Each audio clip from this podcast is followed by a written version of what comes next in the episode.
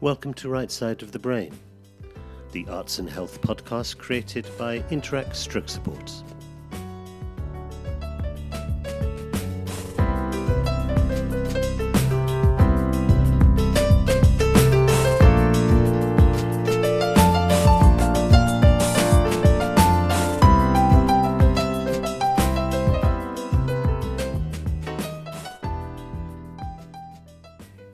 My guest in this edition is Professor Anthony Rudd. He was Professor of Stroke Medicine at King's College London, Consultant Stroke Physician at Guy's and St Thomas's Hospital, and the National Clinical Director for Stroke for NHS England and NHS Improvement. This interview was recorded during the period of the lockdown.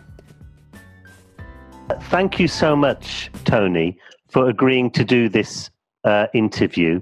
So, to start the interview off, could I know a little bit more about Tony Rudd? Where were you born? Okay, so I was born uh, in Bolton back in 1954 um, and moved down when I was quite young to London.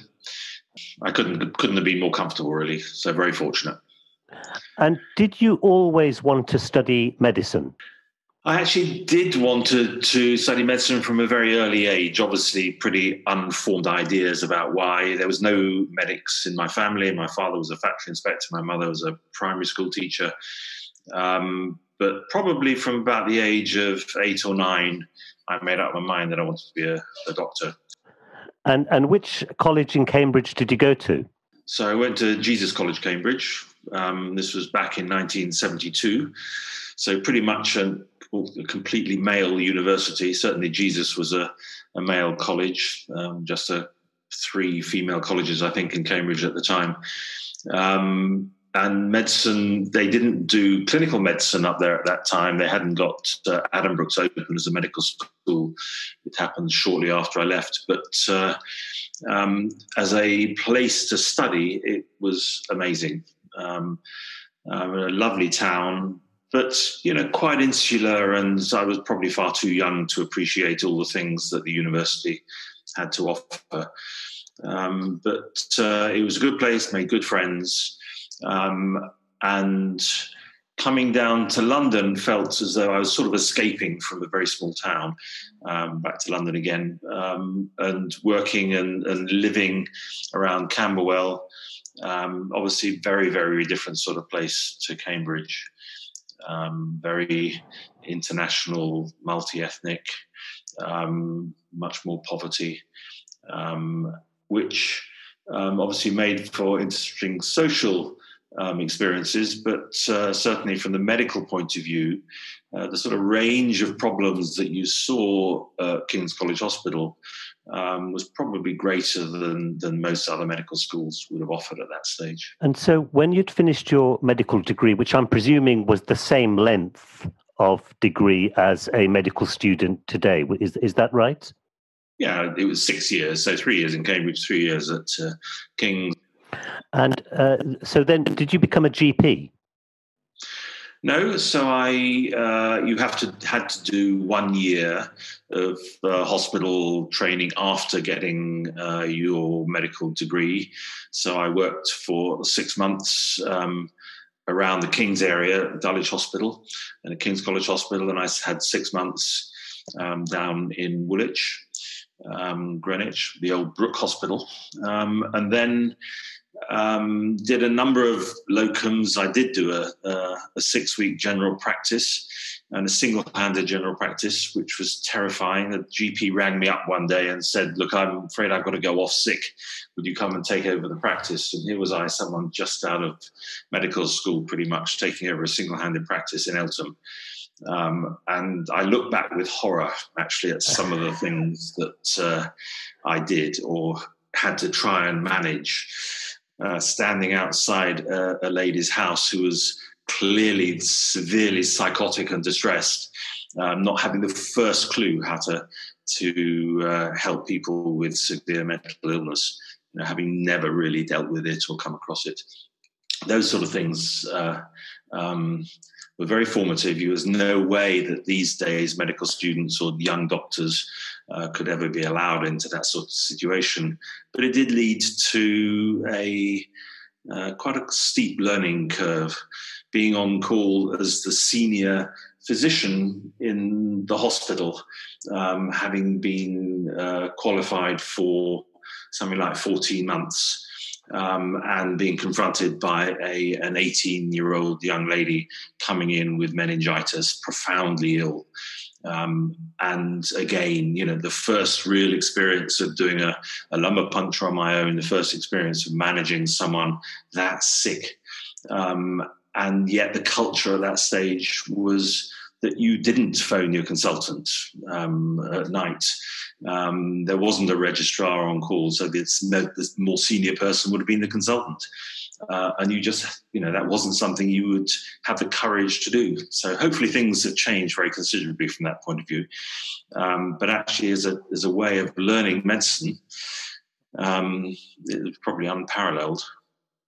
One of the things that's often said tony and uh, can i stress not not said by me but i'd just like to know your view on this is that uh, doctors don't really have people skills um, what, what, what do you say to that?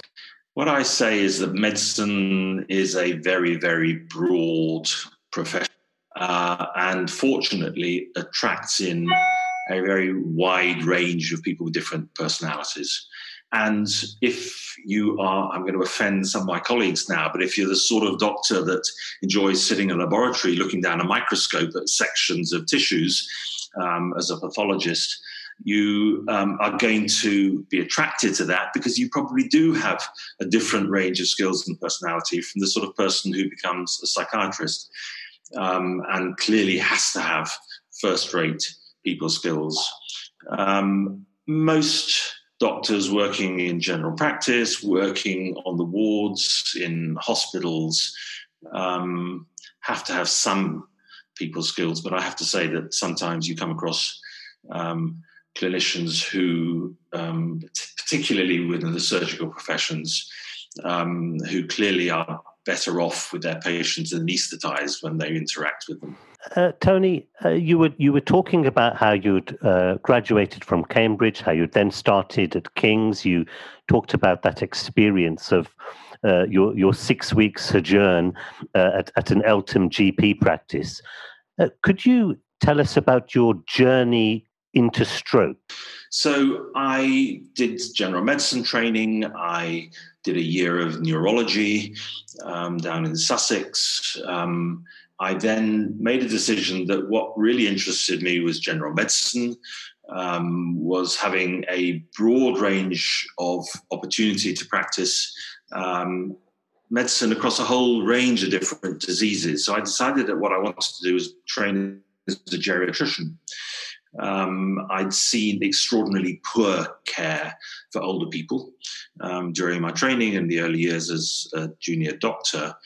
Um, patients largely being neglected, patients who uh, would um, may be interesting for the first day or two in hospital because they could be taught on by the consultant in the teaching hospital, but actually who they very quickly lost interest in pa- patients lying in bed for long periods of time, very little in the way of rehabilitation, um, essentially written off many in many cases because they were elderly or because they had dementia or, or those sort of range of diseases. So I went and trained um, at the Hammersmith Hospital as a registrar in geriatrics.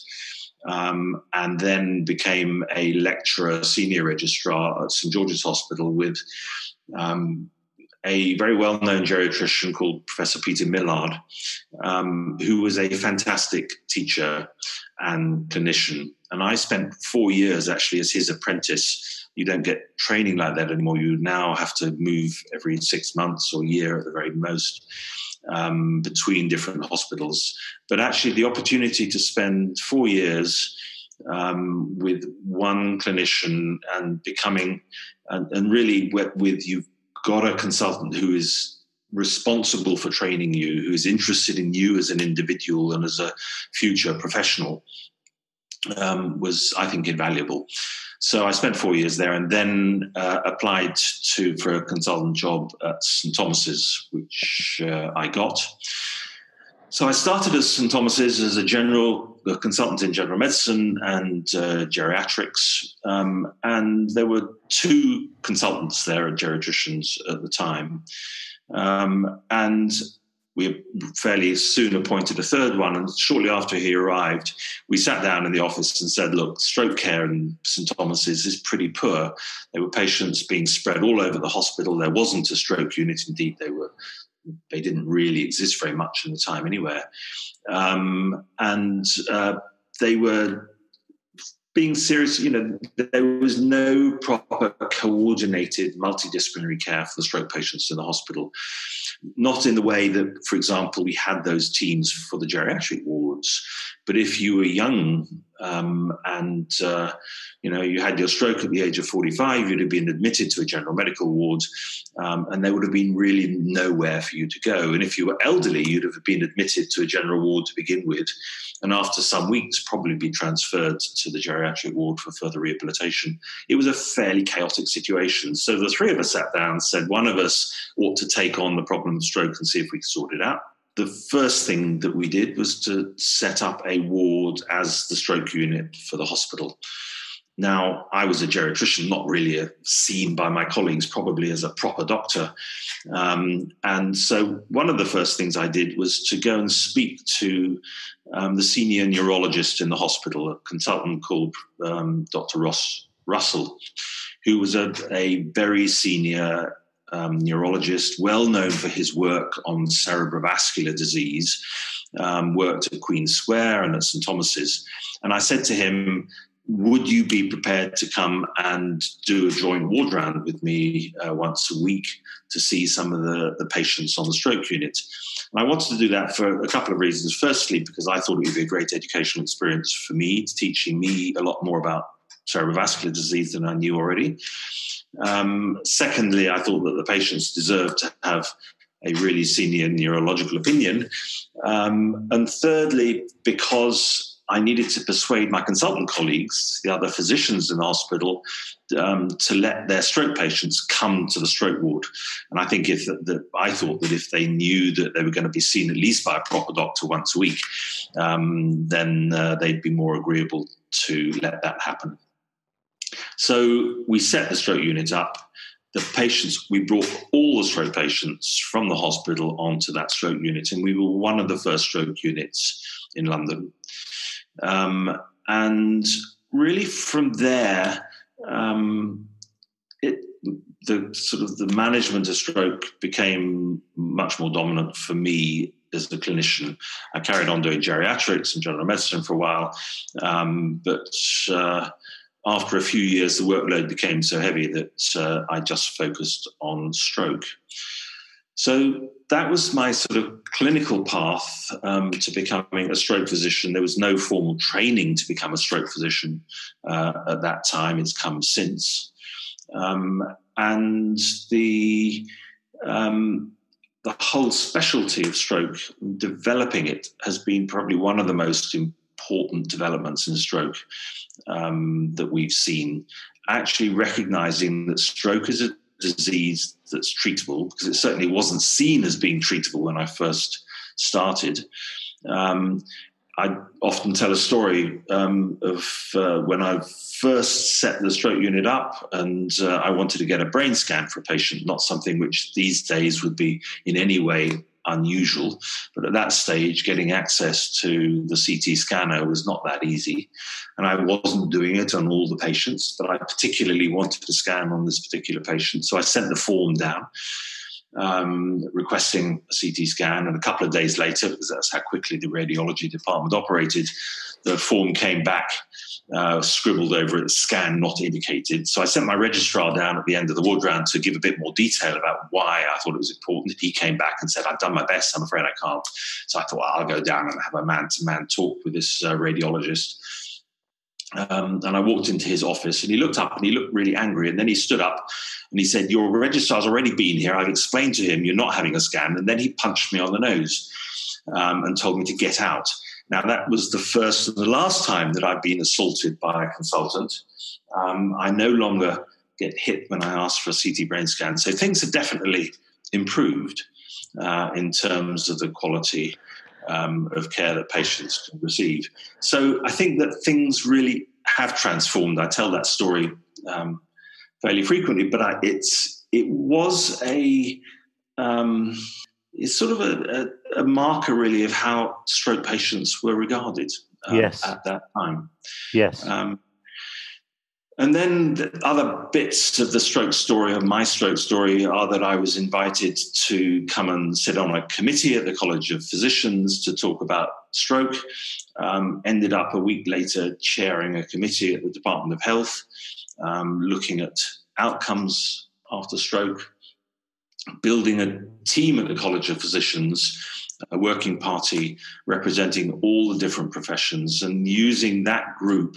Um, over the years, we established national audit for stroke, we developed national clinical guidelines for stroke, um, and really, I think, helped to put stroke on the map as being a disease that had to be taken seriously, that needed separate funding. Um, that was important for research, and that's been a major thing that's happened over the last 20 or 30 years uh, that's led to improvements in the quality of care. Um, and uh, so, you know, we have reached the point now where the vast majority of patients with stroke can expect to be admitted to a specialist unit, can expect to be seen by a specialist team of stroke clinicians. There are still lots of things that are not perfect, not least rehabilitation. Yes. Um, uh, uh, Tony, I think it would be fair to say that you were one of the uh, critical figures in reconfiguring stroke in London, uh, de- developing the HASUs. Could you could you talk us uh, through your thinking behind that, uh, how it came about, and why you felt it was so important? So we had a situation where um, across the country, but uh, it was exactly the same. But in London, as an example, we had a large number of hospitals, 32, that were attempting to deliver acute stroke care. Um, that where, despite having clear guidelines, despite having new treatments that we could implement, um, despite providing them with audit data, the quality of care in many of those hospitals um, was still not great. Patients were not getting the clot busting treatment they needed. They were taking too long to get onto a stroke unit. They weren't getting access to rapid rehabilitation. All those sort of things were had sort of stagnated. We'd done a lot of work, but actually not seen all that much in the way of change. Um, and in 2007, the government um, following a very critical National Audit Office report, launched the National Stroke Strategy. And within that, that was a, a, a, strategy that was led by Sir Roger Boyle, who was the National Clinical Director for Heart Disease at the time. Um, and one of the things within that was looking at models elsewhere in the world um, that were more successful than we were. And one of those was in Canada, where they had centralized uh, care um, in in that particular part of Canada with great success. So we decided that London would be a really good place to try and focus care for stroke patients in a smaller number of hospitals. You say that I was central to that. I mean, I was one of the key players, but there were several people. Uh, and one who I would highlight uh, was Dame Ruth Carnall, who was the chief executive of the Strategic Health Authority in London at that time. So we pushed hard as a clinical group to get change happening in London. Um, and in a very short period of time, because of the drive and enthusiasm of Ruth Carnall, um, and because the clinicians were speaking with a single voice saying, look, we recognize that we can't sit around and carry on doing things in the same way that we always have. We have to make some changes. Um, we managed to get agreement that there would be some extra money put into stroke care in the capital. um, that we would pay that money for patients being treated effectively and not pay if, if the treatment wasn't of high quality. That we would focus all the acute care, so the first two or three days after a patient's had their stroke, at a really critical time when they need very high levels of nursing, access immediately to skilled clinicians, doctors, um, the acute treatments, the investigations. We would focus all that care instead of trying to do it in 32 hospitals to just do it in eight. So each hospital serving a population of about a million people. Um, and then, and that we set minimum staffing levels for nurses and for doctors and, and therapists. And then, if people still needed care in hospital, then we would um, um, move them to a specialist acute stroke unit. Um, and then we had a total when we first started of about 24 of those. So stroke care was stopped in a number of hospitals and focus or the acute focus was in eight hospitals. And almost overnight from implementing that model, um, the quality of care improved. The mortality rate came down, so the chances of surviving a stroke were significantly higher in London than they were, in the rest of the country. The length of stay, so that the use of hospital resources came down. Um, the all the processes of care were very much better. And I was the London clinical director overseeing this. And one of the things that um, we did was to continue to provide support for all those hospitals who had to go through major changes to improve the quality of their care. Uh, and I continued to inspect every single one of the hospitals providing stroke care every year uh, for the following eight, nine years that uh, I was in that role. Um, because it's relatively easy to I say relatively easy, it's quite difficult, but actually the exciting bit is when you first set things up. The difficult bit is actually maintaining the quality of care and maintaining the enthusiasm over the subsequent years when it's just hard graft. Patients coming in all the time, you're doing the same thing again and again. Um, and it's really hard, particularly on the nursing staff. It's bloody hard work. Why would you want to work as a nurse? Uh, looking after stroke patients, heavy patients often requiring lots of of care around the basic functions of you know keeping people clean and preventing pressure sores and maintaining their mood and helping them rehabilitate when actually you could for the same pay uh, you know, go out onto the district and do a few wound dressings in the course of the morning and then go home and have a cup of tea. I'm not being trying to be rude to community nurses. They're fully fulfilling a very important role. But actually the role of the stroke nurse is is really hard work, incredibly satisfying. But uh, and that's why we keep people in it and people stay and want to practice stroke medicine. But it's uh, it's not easy. You, you mentioned Dr. Boyle. And uh, I read a, a report. Um, he said the patient experience is vital.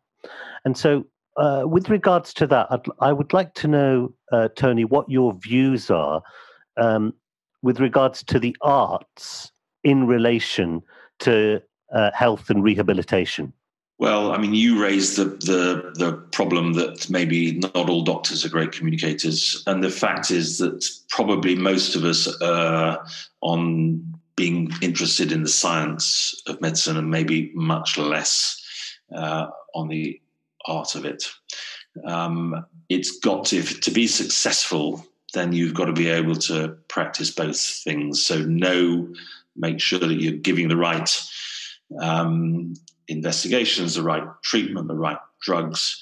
Um, but at the same time, you have to be able to make people want to get better, to encourage them to recognize that the brain has so many different functions, including um, appreciation of the environment that you're in, um, appreciation of music, appreciation of word, communication skills, all those sort of things. And I think that we probably over the years have focused our rehabilitation and treatment on getting people to walk and to be able to get on and off the toilets and to be able to keep themselves clean, um, and probably not enough um, on the things which actually make our lives really worthwhile, which is around building relationships, which is around appreciating the arts, it's around, um, you know, being able to um, enjoy life. Um, so I, the work that Interact does, for example, um, in terms of bringing the spoken word to people who often have major problems with communication, who are often low in mood. Um, the role that some there's very few music therapists around, for example, these days, but those that are can often bring out uh, um, thoughts, feelings, and functions within stroke patients that the the usual sort of clinical team never get to see. You you said uh, earlier uh, how the reconfiguration of stroke obviously saw things like uh, the length of stay in in a hospital dramatically reduced. Um, does that mean that now the reality of rehabilitation is that it largely occurs in the community setting? We haven't cracked rehabilitation really. It's we are still focusing most of our resources for rehabilitation for the patients in hospital.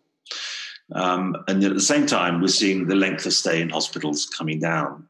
And probably, if you added up the time that people actually receive active rehabilitation now compared to 20 years ago, people are probably getting less because they're moving out of hospital more quickly uh, and back into the community. There have been improvements in community rehabilitation, there's no doubt about that. So, one of the trials that I was involved in um, over 20 years ago now, 24 years ago, um, was early supported discharge, getting people out of hospital quickly, um, quicker than normal, let's put it that way, uh, but providing them with the same multidisciplinary stroke unit type rehabilitation in their own homes um, was actually very successful. And it's a model which has largely been copied around the country. About 80% of areas in uh, England now have access to early supported discharge, for example, which will provide you with reasonably intense rehabilitation for a few weeks after discharge. It's only appropriate probably for about 40% of patients. Um, and the other 60% probably still need rehabilitation, but not in that particular form. And they often have to wait a long time for rehabilitation. The chances of getting the intensity of rehabilitation, which is going to be um, most beneficial for them is uh, is not really very great. So somehow we've got to recognise that rehabilitation after stroke is something which often requires quite long periods of uh, input. It's not something which is going to be complete in four weeks or six weeks or even just six months. It's something which, for many patients, needs to go on for a very long period of time we don't have the systems in place, we don't have the resources to enable that to happen. We provide rehabilitation at ridiculously low doses. If you equate it to, you know, to giving medicines, if I just gave you one milligram of aspirin, it would have no benefit whatsoever. I have to give you 75 milligrams of aspirin. I think we're giving the equivalent of one milligram of rehabilitation to many of our patients. So we've got to focus on trying to get rehabilitation to the right patients to in a, as speedy a time as possible and carrying on for as long as they're continuing to benefit from it and giving them the intensity uh, which is going to give them the best possible outcomes. Um, could I just ask you about the NHS? Uh, and, I, and I don't mean, you know, wonderful practitioners like yourself and the nurses that you mentioned earlier, but I mean more in terms of structure compared to other countries. Uh, if we were designing a health service from scratch now, would would it be the sort of top down model that that is the NHS, or would we look at you know a, a model like Italy, Spain, Germany, Belgium, etc.? I'm a great fan of the NHS, and I think that to a large extent, having a centralised model um, has huge advantages. You can have an economy of scale. you can have um, evidence based treatments um, spread out across the country in many respects. I mean, the COVID crisis has shown how unequal a society we still are.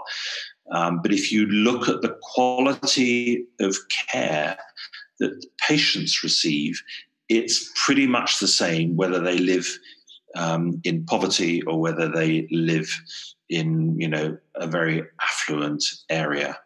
Um, and you do not see that equivalence of quality of care in many other countries.